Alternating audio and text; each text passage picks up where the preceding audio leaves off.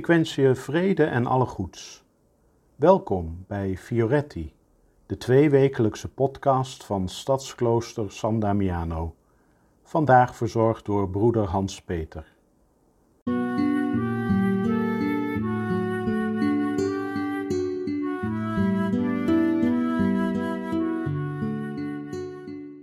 Deze podcast gaat over wijsheid.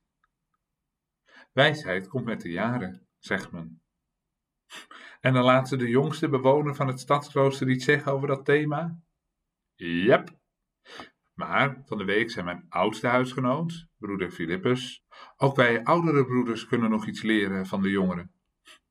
Dat stelt enigszins gerust.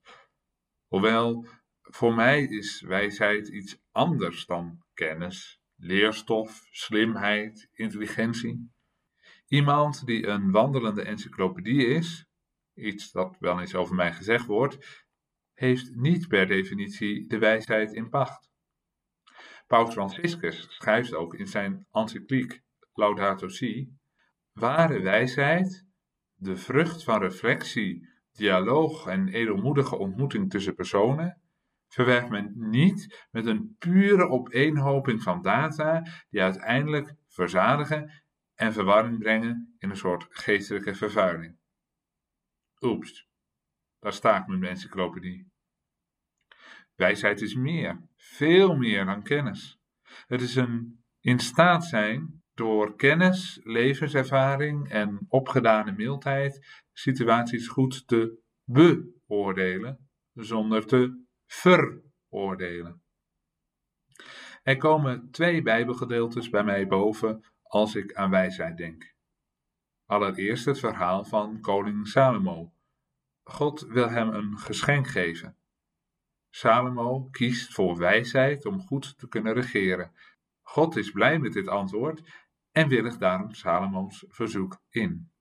Als er dan later in zijn leven twee vrouwen voor hem staan, die beide één kind betwisten, kan hij deze wijsheid goed gebruiken.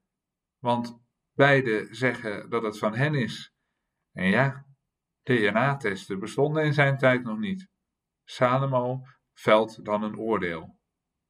Aan dat oordeel danken we de uitdrukking een Salomons oordeel vellen. Was het een slim besluit? Het letterlijke besluit misschien niet. Hij laat immers een zwaard halen om het kind midden te hakken. Een onschuldige baby zou dan worden vermoord. Stel nou dat de persoon met het zwaard iets te snel, veel te snel had gehandeld. Maar was het een wijs besluit? Ja, want de echte moeder komt nu aan het licht. Die doet er alles aan het kind te redden. De valse moeder heeft liever een half en dus dood kind dan geen kind, of getalsmatig beter anderhalf dood kind dan slechts een dood kind, want haar eigen kind is dood.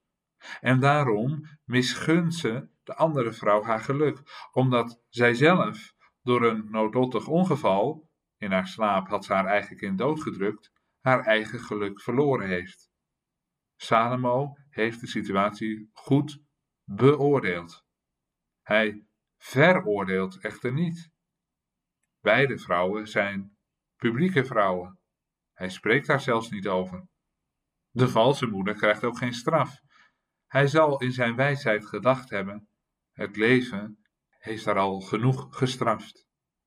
In het elfde hoofdstuk in zijn Romeinenbrief houdt Paulus een korte lofzang op de wijsheid. Dat is de tweede tekst waaraan ik moet denken. Hoe onuitputtelijk zijn Gods rijkdom, wijsheid en kennis. Hoe ondergrondelijk zijn oordelen en hoe onbegrijpelijk zijn wegen. Wie kent de gedachten van de Heer? Wie was ooit zijn raadsman? Wie heeft hem iets gegeven dat door hem moest worden terugbetaald?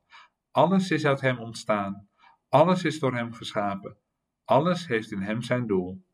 Hem komt de eer toe in eeuwigheid. Amen. Ook Franciscus gebruikt in zijn geschriften het woord wijsheid of wijs. Wel 18 keer. De allereerste keer is als een waarschuwing. Hij waarschuwt zijn broeders voor verkeerde wijsheid. Er zijn namelijk verschillende soorten wijsheid: die van de wereld, en daar waarschuwt hij voor, en die van God.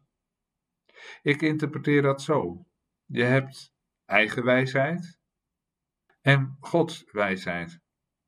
Voor die eerste moet je oppassen. Eigen wijsheid kan leiden tot koppigheid en daar heeft uiteindelijk niemand wat aan.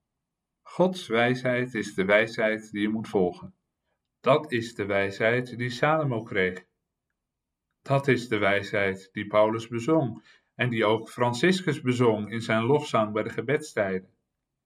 Daar noemt hij de wijsheid zelfs als een naam van God. God is de wijsheid. En nu zijn we er. De wijsheid van God, die al vanaf het begin der tijden bij hem was en hem met raad bijstond, is Jezus zelf. Degene die wij verwachten in deze advent, naar wie we uitzien op zijn wederkomst met kerstmis. Hij mag en wil onze wijze steun en toeverlaat zijn. We zien naar hem uit. Daarom, luisteraar, wens ik je alvast een zalig kerstmis toe.